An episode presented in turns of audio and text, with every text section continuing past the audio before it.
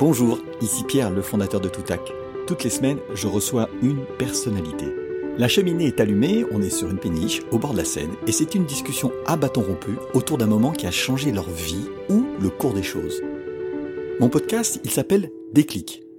C'est une seule prise, zéro montage, zéro coupe. Un déclic dans notre vie, on s'en souvient. Il prend de la valeur avec le temps parce qu'il est porteur d'enseignement et comme une Madeleine de Proust, à certains moments, il revient. Une date, un visage, un geste remonte à la surface et quand on en parle, la voix change et se raffermit tant le souvenir est vif. Alors, dans le désordre, vous entendrez parler de vaches, de rupture de négo, d'araignées rouges et de bien d'autres choses. Il est 10h59 et c'est le printemps, soleil magnifique, température en hausse. Nous serons tout de même à l'intérieur, près du feu, mais nous allons mettre les bûches de côté. Je m'appelle Pierre et suis le fondateur de Toutac qui crée des podcasts dédiés à la formation et à la communication par la voix et produit Déclic, ce moment où tout bascule. Dans le fauteuil à côté de moi, nous accueillons Thierry Cotillard. Bonjour Thierry. Bonjour Pierre. Merci d'avoir accepté cette discussion. Alors, tu es un entrepreneur qui a commencé par être un ingénieur agroalimentaire avant de faire un master à HEC. Et tu commences par redresser un magasin à Intermarché, à Issy-les-Moulineaux.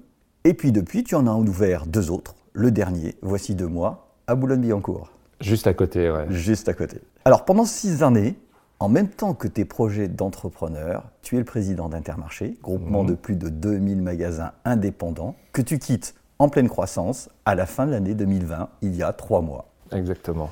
Alors j'aimerais te poser une question avant de venir sur le déclic que tu as choisi et te demander comment fait-on pour faire avancer et mener dans une direction commune plus de 2000 patrons propriétaires de magasins qui sont donc tous des personnalités indépendantes par essence même. Comment tu as fait? C'est une bonne question parce que c'est euh, vraiment ça le job. Je crois que tu as bien résumé la, la mission. Euh, on a bien sûr des objectifs de croissance de par le marché, mais en fait le sujet, quand tu es à la tête d'Intermarché, donc pour les gens qui connaissent pas, c'est un peu un système coopératif. hein. Chaque euh, adhérent du système a son Intermarché, il est donc indépendant. Et on a pour principe un homme, une voix. Et donc on est dans une, une espèce de micro-société. Et tu as beau être le président, on est dans ce système un peu coopératif, dans l'idée de convaincre hein, plutôt que de contraindre hein, les choses et les hommes. Et donc c'est un challenge perpétuel d'embarquer et donc de trouver le bon message, la belle mission. Et moi j'ai eu la chance en fait de succéder à Philippe Manzoni, qui était euh, le président avant moi, qui déjà avait euh, donné une belle orientation à, à l'entreprise. Et donc euh, moi j'ai eu pour mission en fait, euh, quand là j'ai 3-4 mois de recul, quand on me pose la question, alors c'est quoi euh, finalement ton, ton, ton bilan? Je crois que je, au-delà des parts de marché qu'on a pris, la croissance, etc., et que l'enseigne va bien, je m'étais au fond de moi donné un, un, objectif vraiment important parce que je gère des hommes, des chefs d'entreprise, c'était qu'on se redonne une fierté d'appartenance. C'est-à-dire qu'Intermarché, il y a 7-8 ans, avait un, c'était un peu la belle endormie. C'était ouais. une enseigne qui euh, était massivement présent en France, mais qui scorait pas tant que ça, hein, ouais. tu vois, et puis qui n'avait pas non plus l'image la, la, plus moderne, un petit peu vieillotte, sans, sans critique de ce qui a été fait avant, hein, mais c'était une réalité aux yeux des consommateurs. Et moi, je me suis dit, la croissance, en fait, si on veut que les clients nous aiment, il va falloir qu'on s'aime nous, d'abord, tu vois. Et donc, euh, tout mon programme, ça a été euh, d'avoir une raison d'être pour nous, les chefs d'entreprise, une raison d'y être pour les collaborateurs, qui fait derrière une raison de venir pour les consommateurs. Et donc, tout on est a lié pour toi. Tout est, ouais, tout est lié. Et donc, on a bâti un projet où on n'a pas réinventé non plus. On a un fondateur qui était extraordinaire, qui d'ailleurs a monté le groupement à côté. Hein, C'était ici les Moulineaux. Pour l'anecdote, tous les auditeurs ne le savent pas, mais qui était d'abord avec euh, Édouard Leclerc. Hein. Ouais. Et c'est Au début, c'était des frères, et après, et... ils sont devenus un peu des frères ennemis. Exactement. euh, ça n'empêche qu'on a quand même de très bonnes relations, euh, tu vois, 50 ans après, avec Michel Édouard. Et on est. Michel-Édouard Leclerc. Exactement. On est amis. Et bref, tout ça pour dire que ces deux hommes se sont quittés. On, voilà, il y a eu une scission au sein de Leclerc pour monter Intermarché. Il a tracé sa voie.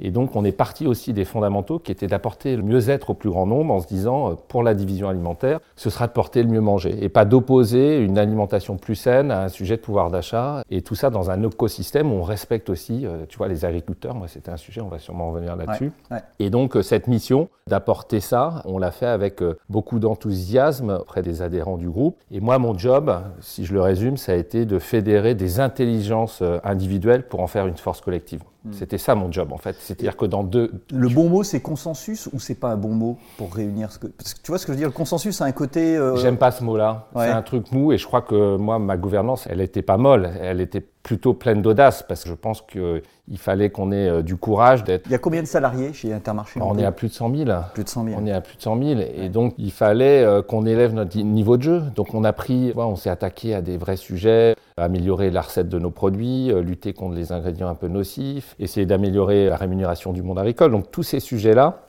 on a pu le faire parce qu'il y avait quand même un nombre incroyable de chefs d'entreprise qui avaient ces convictions. Hmm. C'est des gens qui ne sont pas déconnectés de la vraie vie. Pour tout le monde, il faut que tu expliques que ces chefs d'entreprise peuvent contribuer à hauteur de un tiers de leur temps au fonctionnement du groupe. C'est quand même très particulier. Ouais, ouais. Alors, les gens ne le savent pas, ça. C'est effectivement notre jargon d'appeler ça le tiers-temps. Quand tu rentres dans le groupe, tu signes une charte d'adhésion euh, au groupement des mousquetaires mm. et tu dois, un pour tous, tous pour un, donner le tiers de ton temps mm. pour le collectif. Donc le mardi, mercredi. Exactement. Tu quittes ton entreprise, qu'elle soit euh, à Toulouse, à Issy-les-Moulineaux, euh, ou je ne sais pas, à Tourcoing, et tu dois effectivement exercer une fonction pour le collectif à un des étages de, de la maison mousquetaire. Ça peut être dans les box au niveau des achats, ça peut être sur une base pour s'assurer de l'approvisionnement des points de vente, jusqu'à la présidence de l'enseigne. Et là, c'est plus un tiers du temps, c'est 4 euh, 5e ou un temps plein. Quoi. Alors allons sur ton déclic. Je précise que je ne connais pas. Quel est-il? J'ai pas voulu te le dire. Hein. Non. ben, écoute, j'ai bien sûr réfléchi à la question et c'est assez simple. C'est souvent, je pense, des rencontres ou des expériences qui font que ça bascule hein, et que ça, ça donne après un, un parcours. Et moi, c'est un job d'été. C'est aussi simple que ça. On est à une époque où j'ai dans les 20 ans. Je suis mm. étudiant. tu l'as dit, j'étais à, Rennes, à l'agro-campus de Rennes, l'école d'ingé. Et puis, euh, moi, mes parents sont agriculteurs. Et on a euh, dans la famille un cousin, le cousin de maman, qui, euh, lui, est adhérent dans le groupe Intermarché. Il y est rentré en 1981. Mm. Et donc, ça fait 20 ans qu'il exerce aussi son fameux tiers-temps en charge des pays. Il était en charge de l'international.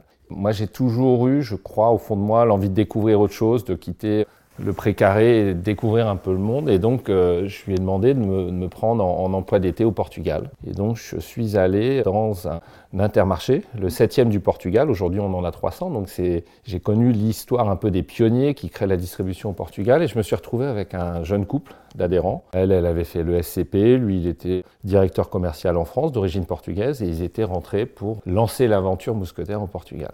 Et durant cet été, bah, écoute, je suis tombé face à une évidence, c'est que ce métier-là, ou tout au moins ce statut de chef d'entreprise avec cette liberté, mm. et puis euh, ce métier au contact des consommateurs, je me suis dit que c'est ça que je voulais faire. Quoi. Parce que ça n'avait rien d'évident, si tu remontes 20 ans en arrière, c'était pas prestigieux la grande distribution. C'était pas naturel, si tu veux, pour un jeune diplômé, école d'ingé plus un master HEC d'aller là-dedans ben, C'est pire que ça. Moi, quand je suis arrivé, donc, euh, alors, je me rappelle que j'avais écrit à mes parents.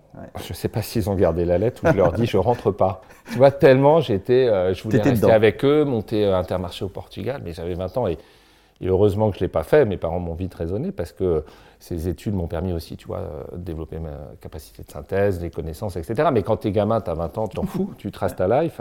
Quand je rentre à HEC, après mon école d'ingé, d'ailleurs, mon stage de fin d'études, je vais chez Nestlé. J'avais fait euh, une sorte de parrainage qui s'appelait les tribunes Nestlé. Et mon parrain me dit, mais euh, si vous voulez avoir un avenir, c'est pas avec votre petite école d'ingé que vous allez vous en sortir. Tu vois, aussi violent que ça, le mec qui avait dû faire l'ESSEC ou HEC. Et il me dit, faites un troisième cycle ou, quelque chose de complémentaire. Donc, je repars à faire quelques concours, je rentre à HEC. Et quand j'explique à mes collègues, qui eux sont aussi en, en double cursus, ingénieur, pharmacien ou docteur, que je veux faire carrière chez Intermarché, les mecs me rient un peu au nez et ils me disent mais pourquoi tu t'emmerdes à faire HEC euh, pour être euh, en gros épicier quoi.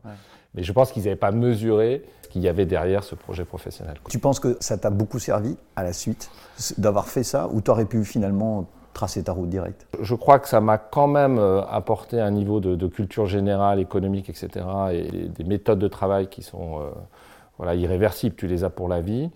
Et je dois avouer que c'est très franco-français hein, ce que je vais vous dire, mais j'ai l'humilité de, le reconnaître, c'est que je crois que ça te donne un crédit. En fait, moi j'ai eu la chance d'être assez jeune mis à des responsabilités, et le fait d'être dans un système où il n'y avait peut-être pas tant de diplômés que ça, devait rassurer. Voilà, exactement. Devait peut-être rassurer mes pères. Ça pouvait être aussi pas très bien vu parce qu'il y a aussi des gens qui considéraient qu'on n'avait pas besoin d'avoir fait ses études pour être dans, ce groupe-là. Mais, mais la majorité, je pense, était quand même lucide que euh, plus on a voilà, de, gens préparés à ce genre de responsabilité, mieux c'est pour euh, notre groupe évidemment. Et d'ailleurs aujourd'hui, si on regarde les profils des gens qui rejoignent euh, notre groupement, c'est des gens qui, on a de tout, hein, parce que c'est la richesse du groupe, c'est justement la diversité. On n'a pas que des gens qui viennent de la distribution, et beaucoup aujourd'hui, quand même, sont des anciens cadres sup avec des cursus scolaires tout à fait remarquables.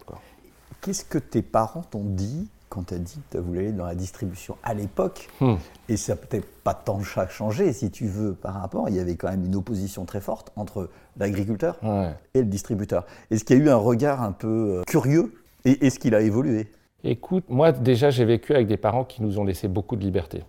Tu vois, moi j'ai fait le choix de faire des études, euh, voilà, de me prendre en main. Mon frère adorait le foot, lui il était plutôt en avant de Guingamp, centre de formation, etc. Malheureusement il s'est cassé une jambe et il n'a pas pu faire carrière. Mais je dirais, ils nous ont inculqué, voilà, euh, prenez-vous en main, en charge. Et il n'y a pas eu de jugement. Mais ce qui leur a fait drôle quand même, c'est que c'est des gens qui avaient affaire à la distribution directement parce que mes parents avaient un centre de conditionnement d'œufs, ils étaient aviculteurs donc des poules pondeuses, mais ils avaient pris une dimension presque un peu industrielle. Il y avait 200 000 poules, donc on avait euh, là un centre de conditionnement qui livrait notamment les intermarchés. Et mes parents voyaient la dureté de la négociation, et, donc, et moi je le vivais en tant que fils de fournisseur. Et je pense qu'au fond d'eux, ils se sont dit, bah, euh, tant qu'à choisir euh, une voie pour réussir, peut-être que le bon côté, c'est passer, passer de l'autre côté. Quoi. Mais en tout cas, ils ont toujours respecté mon choix et, ils l'ont soutenu. Tu parles de liberté, et j'ai envie de dire, c'est quoi la liberté du président d'Intermarché qui bosse 24 sur 24 c'est-à-dire qu'en fait, euh, à un moment donné, si tu fais le choix de l'entrepreneuriat, c'est pour avoir une forme de liberté. Mais qu'est-ce qui t'en reste quand tu existes ces fonctions? Donc la question, elle se pose non pas maintenant, mais quand j'étais président, tu as des libertés déjà d'entreprendre, puisque c'est n'est pas parce que tu es président que tu peux pas faire ton développement. Mais il faut quand même être lucide que le temps, en tout cas moi, dans la manière dont j'ai exercé mon mandat, qui était euh, évidemment le pilotage opérationnel de la boîte avec mon DG et tous mes super collègues, mais pas que les relations publiques, l'occupation qu'on n'avait pas trop avant dans les médias, etc. C'est un temps plein. Donc ça me prenait 100% de mon temps, en tout cas euh, psychologiquement. Et donc la liberté après, elle est quand même réduite sur notamment ce que tu peux exprimer et ce que tu peux dire, parce qu'à la fin, en fait, tu représentes Intermarché. Tu vois ce que hmm. je veux dire? Et donc à partir de là, tu as un vrai devoir vis-à-vis de tes collègues. Bon, en fait, je me disais... Tu es une personne publique, donc tu ne peux plus dire ce que tu veux. Et je me disais, j'aurais réussi si mes collègues sont fiers de ce que je représente pour eux. Quoi. Et donc, euh, bien évidemment, tu as un droit de réserve et tu as un devoir vis-à-vis de, tes collègues dans le cadre de ton mandat. Donc euh, je, crois que oui, ça t'oblige à réduire un petit peu tes libertés et c'est tout le plaisir que je retrouve aujourd'hui. Et en allant faire aussi des projets dans d'autres domaines qui m'ouvrent d'autres champs et d'autres expériences et d'autres richesses humaines que je me serais peut-être pas permis de faire euh, quand j'étais président pour euh, qu'il n'y ait pas de mélange de genres. Thierry, tu as quitté la présidence d'Intermarché au bout de 5 ans euh, Plutôt 6, 5 ans et 8 mois. Mais les 8 derniers mois de Covid, ça vaut une année pleine. Ça, vaut une année pleine. On pourra revenir sur le Covid, mais pourquoi tu quittes? Enfin, il y en a qui auraient pensé justement à continuer. Tu vois, il y a à la fois euh, la force du pouvoir, l'attrait. pourquoi tu quittes? Écoute, c'est une décision qui a été mûrement réfléchie. Tu penses bien, c'est engageant pour les collègues, pour l'enseigne et puis pour ma vie perso. Je quitte avec aucun regret euh, parce que j'ai adoré, j'étais passionné par ce que je fais, parce que j'ai mis en un le, choix de vie perso. C'est vraiment, euh, ça, a été ça le moteur, parce que en fait cette fonction, elle prend euh, tellement de temps qu'elle te laisse plus trop d'espace pour ta vie familiale, ta vie perso, tes amis, tes vacances, etc. Et le rythme est quand même effréné, tu es dans, dans, une lessiveuse, il y a toujours en fait une forme de crise sous une forme ou une autre. Je crois qu'il faut savoir aussi, mais c'est... Moi j'aime bien pas faire comme les autres en fait. Donc tout le monde aurait continué jusqu'à s'essouffler, jusqu'à euh, voilà, euh, mourir sur scène. Et moi, j'entretiens le fait de pas être comme tout le monde et donc de pas faire ce qui était prévu. Tu n'es pas sur LinkedIn? Non. Ça, ça m'a fait sourire parce que je me suis dit, c'est rare. C'est rare, mais ben là aussi, tu vois, je considère que. Pourquoi tu veux pas y être? Parce que euh, à l'époque, en tout cas, quand j'étais euh, président, j'étais tellement sollicité que je me suis dit, si je me mets sur les réseaux sociaux, enfin, quand je m'engage dans quelque chose, je le fais à fond. Et donc, ça m'aurait encore pris du temps, de l'énergie, Et donc c'était au détriment euh, de la performance sur les autres sujets sur lesquels j'étais investi. Donc c'est pour ça que je ne me suis pas mis sur les réseaux sociaux. Alors tu me diras, tu pourrais le faire aujourd'hui, je n'ai pas, encore, euh, pas encore décidé de le faire. Il y a un sujet, je fais un, rapport à une conversation que j'ai eue avec le fils d'un ami mhm. On parlait de politique, on parlait d'agriculture, et mhm. il a fait une école de commerce, et à un moment donné, il décide de tout arrêter, contre tout son environnement, et ainsi de suite. Et quand on parle, dans ses yeux, il y a Mais Pierre, tu appartiens à un autre monde. Tu comprends même pas mmh. le monde d'aujourd'hui, et notamment le rapport à la terre, le rapport à, l'avenir. Il dit Mais tout ce que vous faites en politique, vous, êtes à côté. Mmh. Mmh. C'est-à-dire que la seule question qui vaut, c'est. Et tu le vois dans ses yeux. Il te dit Tu ne peux pas comprendre que vous vous êtes trompé. Et de par ton parcours, tu es né de fils d'agriculteur, tu es distributeur. Qu'est-ce que tu portes comme regard aujourd'hui sur euh, tu vois, ce monde, notre monde et puis ce que tu as envie de faire, puisque maintenant tu as plus de liberté. Juste une petite parenthèse, ce qui m'a pas fait rester, c'est l'ego, c'est-à-dire si j'avais eu un ego surdimensionné, je n'aurais jamais quitté la présidence, mais ce qui m'a euh, titillé pour rester, c'était de ne pas être encore allé au bout de la réconciliation entre les parties prenantes de la chaîne alimentaire. Le jeune, euh, ton collègue là, te l'a dit, je, crois qu'on est euh, vraiment à un moment charnière. Il a commencé il y a quelques années, mais euh, on est, je crois qu'il faut préparer le nouveau monde. Et donc il faut un leadership qui réconcilie les parties. Et je ne crois pas du tout à un, leadership d'opposition. En tout cas, moi, ça a été mon positionnement en tendant la main. J'ai reçu Christian Lambert dans Déclic. Ah oui, j'ai entendu, j'ai entendu, j'ai entendu son, son, interview avec trait de la vache qui euh, lui donne, euh, lui donne, sa vocation. De, faire ce métier. Bah, moi, ma conviction, c'est pas m'engueuler avec Christian Lambert. Ma conviction, c'est de lui tendre la main. On ne mm. peut pas être d'accord sur tout, mm. mais en tout cas, j'ai toujours une volonté de construire parce que je respecte déjà la personne, mm. je respecte l'engagement. Euh, syndical qu'elle a, parce qu'en fait, c'est un truc de fou. C'est-à-dire, quand moi je te dis que ça me prenait vraiment psychologiquement 100% de mon temps, Christiane, c'est exactement la même chose. Donc, tout comme je respecte tous les chefs d'entreprise, je respecte les gens qui prennent des responsabilités collectives parce que je sais l'engagement que c'est. Et donc, pour revenir à, la question, l'enjeu, il est là. Oui, il y a un monde qui est en train de changer, qui tout est en train de s'accélérer. On l'a vu avec le Covid dans les nouveaux modes de consommation. Mais surtout, il, y a, il doit y avoir un rapport avec la terre, l'environnement et l'alimentation qui doit changer. Et ce n'est pas une équation facile, sinon on l'aurait résolu. C'est-à-dire qu'il y a une vraie différence entre le citoyen qui va s'exprimer, qui va être d'accord avec tout ce qu'on va vouloir dire pour dire faut bien rémunérer l'agriculteur, faut soigner notre planète, et puis le client qui va être à 500 mètres d'ici dans mon intermarché. Tu vois. Et donc on a pour moi, en scène de distribution, la vraie responsabilité d'expliquer le prix des choses. Et donc d'avoir une sorte de pédagogie et peut-être aller aussi vers manger un petit peu moins mais mieux. Et ce n'est pas des choses faciles parce qu'on a un tsunami économique qui nous amène vers de la précarité, qui nous amène vers euh, des fins de mois difficiles pour beaucoup de Français. Et donc comment on va euh, passer la bosse et faire que le monde de demain, on le construit sur des fondations qui sont un peu branlantes en ce moment. Parce que le prix des choses, c'est un élément... On ne va pas faire l'histoire de la distribution, mais c'est construit mm. beaucoup autour du prix. Et c'est pas vrai qu'on peut produire tout pas cher en fait. Il y a quand même dans notre monde, je discute beaucoup avec plein de monde comme mm. toi, euh, avec des jeunes qui portent un t-shirt et qui l'ont payé 2 euros. Et je lui dis, mais tu veux euh, faire du bien à la planète, mais combien t'as payé ton t-shirt? Comment tu vois qu'on peut faire quelque chose pour... Cette complexité, on, l'a fait avancer comment? Elle n'est pas simple à, à, faire avancer, mais je crois en fait qu'on a euh, on a, nous, une vraie responsabilité de discernement dans la manière dont on traite le sujet de la distribution. Je m'explique. Il y aura un positionnement pris possible pour beaucoup de consommateurs si le retailer est aussi efficace, ce qui n'est pas le cas aujourd'hui de la distribution. Il y a des retailers qui ont bien fait le taf, c'est-à-dire 70% de nos charges, c'est des coûts de logistique, de distribution. Mmh. Et nous, je sais qu'on a réinvesti euh, plus de 2 milliards euh, pour pouvoir avoir euh, les coûts les plus bas possibles et justement distribuer au moindre coût et proposer des prix. Et tu as d'autres distributeurs qui seront à la traîne parce que pour plein de raisons, ils n'ont pas pu investir ces sommes-là et avoir un outil logistique au top. Et donc la pression va se faire dans les box. Je ne dis pas qu'on ne la met pas, mais nous, on la met avec discernement. Quand on dit dans les box, c'est les box ah de négociation pour tout le monde. pour comprendre, c'est le moment annuellement, généralement, où il y a des discussions entre les fournisseurs et les, les, enseignes. Et donc nous, on le fait avec discernement, c'est-à-dire que moi, j'ai toujours assumé, on a toujours assumé le fait que oui, on va être dur avec des grandes multinationales qui ne sont pas dans le food et qui sortent 15% de bénéfices. Quand elles sortent 4 milliards, on n'a pas de scrupule à aller chercher quelques millions d'améliorateurs de tarifs. En revanche, on essaye d'avoir un discernement, mais qui n'est aujourd'hui pas généralisé, pas encore chez nous totalement, mais pas du tout encore dans la distribution, pour sécuriser l'achat en tarif des industriels pour mieux rémunérer les agriculteurs.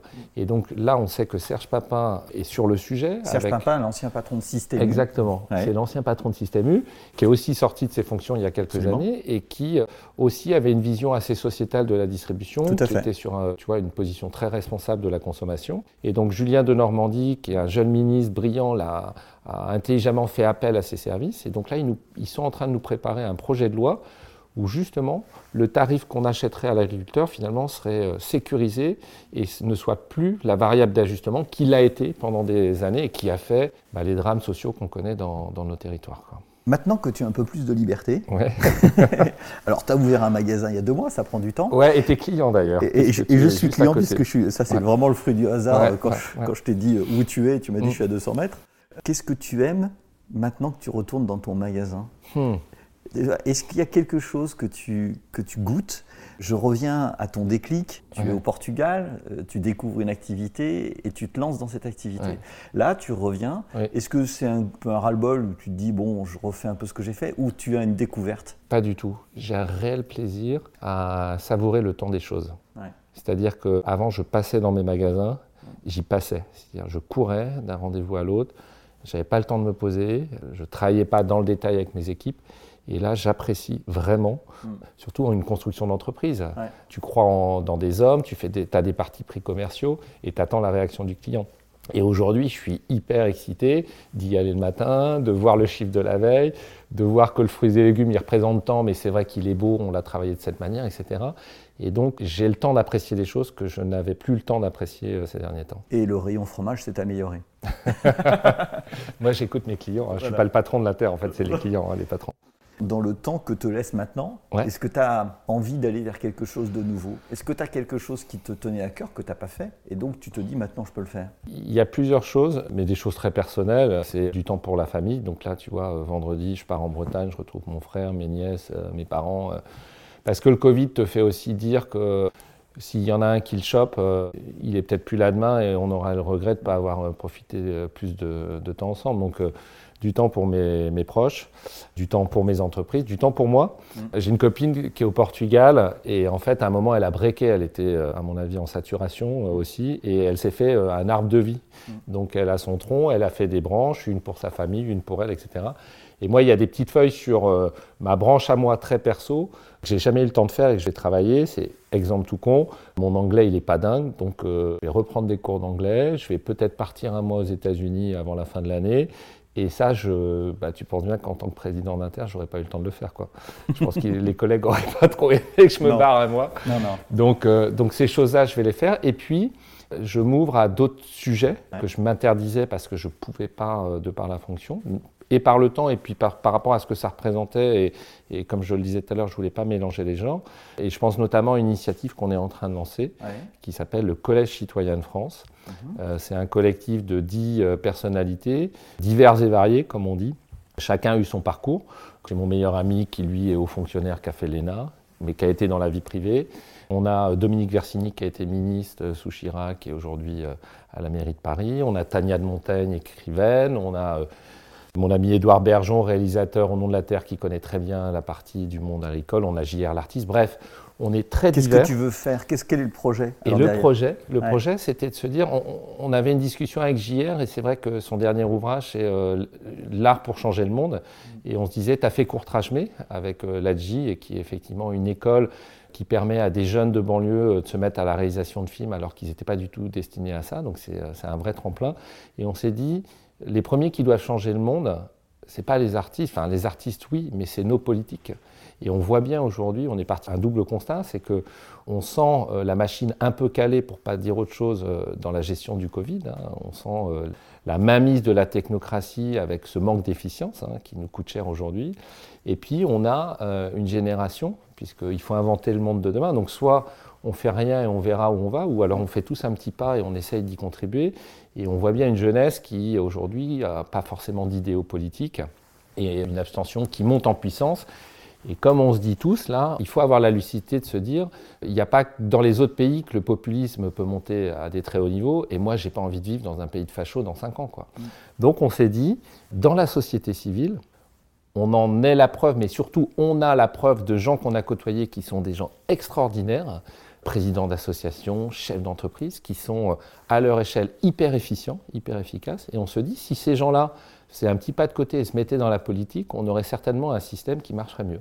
Et donc l'idée du Collège citoyen de France, c'est de faire un appel à candidature de gens de la société civile qui sont sous l'obédience pas forcément d'un parti, en tout cas qui ne sont pas dans le monde politique, et de les former par une formation d'alternance de 10 mois avec 300 heures. Donc une partie euh, cours fondamentaux, droit constitutionnel, construction budgétaire de l'État, territorialité. Une partie thématique forte avec euh, des thèmes qu'il faut maîtriser si on veut être dans le monde euh, pour, pour gérer la politique. Donc c'est la solidarité, c'est l'emploi, c'est la culture, etc. Et ce, toutes ces thématiques animées par des professeurs, entre guillemets, de très haut niveau, puisque, en fait, on... Tu vas aller chercher des individus qui vont faire ces cours de... C'est des promos de combien que vous visez Là, on, espère entre 50 et, 100 élèves. D'accord. On en a déjà... Euh, là, on a regardé hier, on a 25 super candidats, donc ils déposent leur CV et puis on va faire comme The Voice, on va faire un petit jury, on va les recevoir, donc ça va être excitant mais à la fois frustrant parce qu'il y a certainement des pépites qu'on ne pourra pas euh, forcément garder, mais j'espère qu'ils viendront en deuxième année. Et donc, de par euh, les cours fondamentaux, les partages d'expérience avec des gens, nous, en fait, on mise notre, parti pris, c'est la mixité. C'est-à-dire que tu vois, au sein des dix fondateurs, je ne suis pas sûr qu'on vote la même chose. D'accord. Mais, ce qu'on veut, c'est des candidats qui soient non plus ou pas sous l'obédience ou de la gauche ou de la droite, mais des deux, sans extrême évidemment, on s'interdit les extrêmes, et les intervenants, ce sera pareil. Donc moi j'ai fait appel à Laurence Parisot par exemple pour voilà. Et puis il y a Laurent Berger qui va venir. Et puis il y a le DG d'Emmaüs qui vient. Et à côté on a euh, le patron euh, d'une énorme start-up etc. Et donc la mixité des profils fera que en sortie de cursus on pense qu'ils auront une vision à 360 en tout cas ils auront euh, une sorte de vision juste de la société avec de l'immersion. C'est ça le dernier point. On, on enverra des gens dans les cités, on enverra des gens dans les fermes, avec une espèce de compagnonnage, de parrainage sur le terrain. Et on se dit, ces gens-là, avec cette expérience et ces cours, seront certainement plus à même de prendre des responsabilités politiques. C'est un joli projet pour ta retraite anticipée, c'est ça Je suis jeune, je ne suis pas en retraite. mais en tout cas, c'est une jolie parenthèse. en tout cas, euh, le point commun avec l'expérience des mousquetaires, c'est que c'est un collectif. C'est 10 qui se connaissent. Avec. Et on se construit, voilà, on va se mettre aucune limite et on verra. Et c'est payant ou c'est Eh ben non. Alors moi, je suis trésorier de l'association. Donc d'ailleurs, tous les auditeurs qui veulent donner des fonds et participer à cette aventure. Alors ils peuvent candidater d'ailleurs, il y a plein de candidats d'auditeurs qui sont euh, complètement euh, dans les profils. C'est euh, plutôt, il y a une tranche d'âge? Bah, Plutôt jeune? Le critère peut pas être l'âge, le critère c'est plus l'envie et l'expérience. D'accord. On se dit, c'est pas une école non plus post-bac, c'est-à-dire par définition, il faut déjà avoir un peu, voilà, un peu de bagage, donc on se dit c'est 25-50 probablement, et puis il n'y a pas d'âge, c'est peut-être 55. On peut se découvrir certainement en politique. Et moi, la conviction que j'ai, c'est qu'on peut aussi réinventer une classe politique de gens qui n'en font pas carrière. Tu vois ce que je veux dire? C'est, Aujourd'hui, on a des politiques, c'est des CDI. Leur seul boulot au bout de X années, avant le, renouvellement du mandat, c'est d'être élu. Donc on manque de gens courageux pour aller au bout des réformes. Parce Mais c'est très dur la politique. C'est comme Intermarché. C'est un milieu extrêmement dur. Donc il y a l'attrait du pouvoir. Et d'ailleurs, pourquoi tu n'as pas été encore un cran plus loin? C'est-à-dire que là, tu montes une école, hum. un collège. Tu aurais pu aussi t'engager en politique. Puisque tu sais rassembler. Ouais. C'est les autres qui le pensent. Moi, j'ai pas eu encore cette envie. Donc, j'ai cette liberté. Je te parle de liberté. J'ai cette liberté de pouvoir décider euh, ce que j'ai envie de faire. Tu vois. Et aujourd'hui, je préfère accompagner les gens. Et comme tu le dis, il y a une vraie violence. Nous, on a Dominique Versini. Quand elle a été euh, nommée ministre, elle dit dix minutes avant, je le savais pas. Je me suis retrouvé là. J'ai pas fait de grosses conneries, mais réellement, j'avais pas les clés. C'est-à-dire que je dépendais de mon DIRCAP, de tous les mecs qui, étaient qui gravitaient autour, et je suis pas allé au, bout de mes convictions parce que j'avais pas les codes, j'avais pas les. C'est elle qui a monté le SAMU social. Exactement. Elle a, elle a co-créé Dominique le, SAMU social. Et donc, ce qu'on se dit, c'est qu'il faut préparer ces jeunes ou non jeunes qui veulent prendre leurs responsabilités à la violence aussi du monde politique. Mm. Donc, il y aura des médias training où les mecs vont être vraiment chahutés. On va leur apprendre, euh, voilà, des choses sur lequel je pense qu'il faut être préparé. Dans les intervenants, on espère Nicolas Hulot. Mm. Nicolas Hulot sera un, très bon exemple comme Dominique de quand je ne suis pas préparé, mm. j'ai du mal à bouger quand même le système. On arrive au bout de nos, Déjà. 30 minutes, c'est même un peu passé. Traditionnellement, je pose une question. Si tu voulais écouter quelqu'un dans des clics, qui tu aimerais? Écoute, je t'invite à convier Léa, Léa. Manoukas. Léa, alors ça fait partie de cette belle aventure du Collège citoyen. C'est une des cofondatrices. Et en fait, Léa, on l'a castée pour être élève. Elle a 22 ans, tu vois, donc elle rentrait vraiment ah. dans le profil des jeunes. Et pourquoi on ne l'a pas gardée comme élève, mais carrément proposé d'être cofondatrice, c'est qu'elle a déjà une maturité et une expérience dingue. À 14 ans, malheureusement, sa grand-mère est décédée d'une leucémie et elle a décidé d'aller au chevet des malades et elle a créé une association qui s'appelle AIDA, du nom de sa grand-mère. Et aujourd'hui, tu as 8000 étudiants en France qui sont au chevet des malades les semaines, les week-ends, pour apporter le réconfort qu'ils n'ont peut-être pas auprès de leur famille. Donc l'association est incroyable. Léa, elle est à Sciences Po, elle fait Harvard, et elle a, lorsqu'on a une discussion, une vraie maturité et un recul sur les choses qui est extraordinaire. Et nous, les vieux de 46 ans, je peux t'assurer que ça nous remet en cause et son regard est vraiment intéressant. Donc je pense que... Tu m'aideras à l'appeler Je m'en occupe. Ça marche. Je considère que c'est fait. Écoute, merci beaucoup Thierry d'avoir pris le temps et puis ben, bonne chance pour euh, le Collège citoyen de France. J'invite les gens à aller sur www.collège citoyen de France et vous pouvez, si vous pensez qu'on peut euh, faire tous un petit pas de côté et bouger les choses, vous pouvez euh, bah, soit peut-être être intervenant, soit être mécène, ou euh, pour certains postuler. En tout cas, euh, vous serez les bienvenus. Super, merci beaucoup. Merci. Voilà, cet épisode de Déclic produit par Toutac Pro est terminé. Si vous en êtes là et que vous l'avez aimé, laissez des commentaires et une notation sur votre plateforme d'écoute préférée ou laissez-moi un commentaire sur LinkedIn. Je me ferai un plaisir de vous répondre. Rendez-vous toutes les semaines pour un nouveau déclic. À bientôt.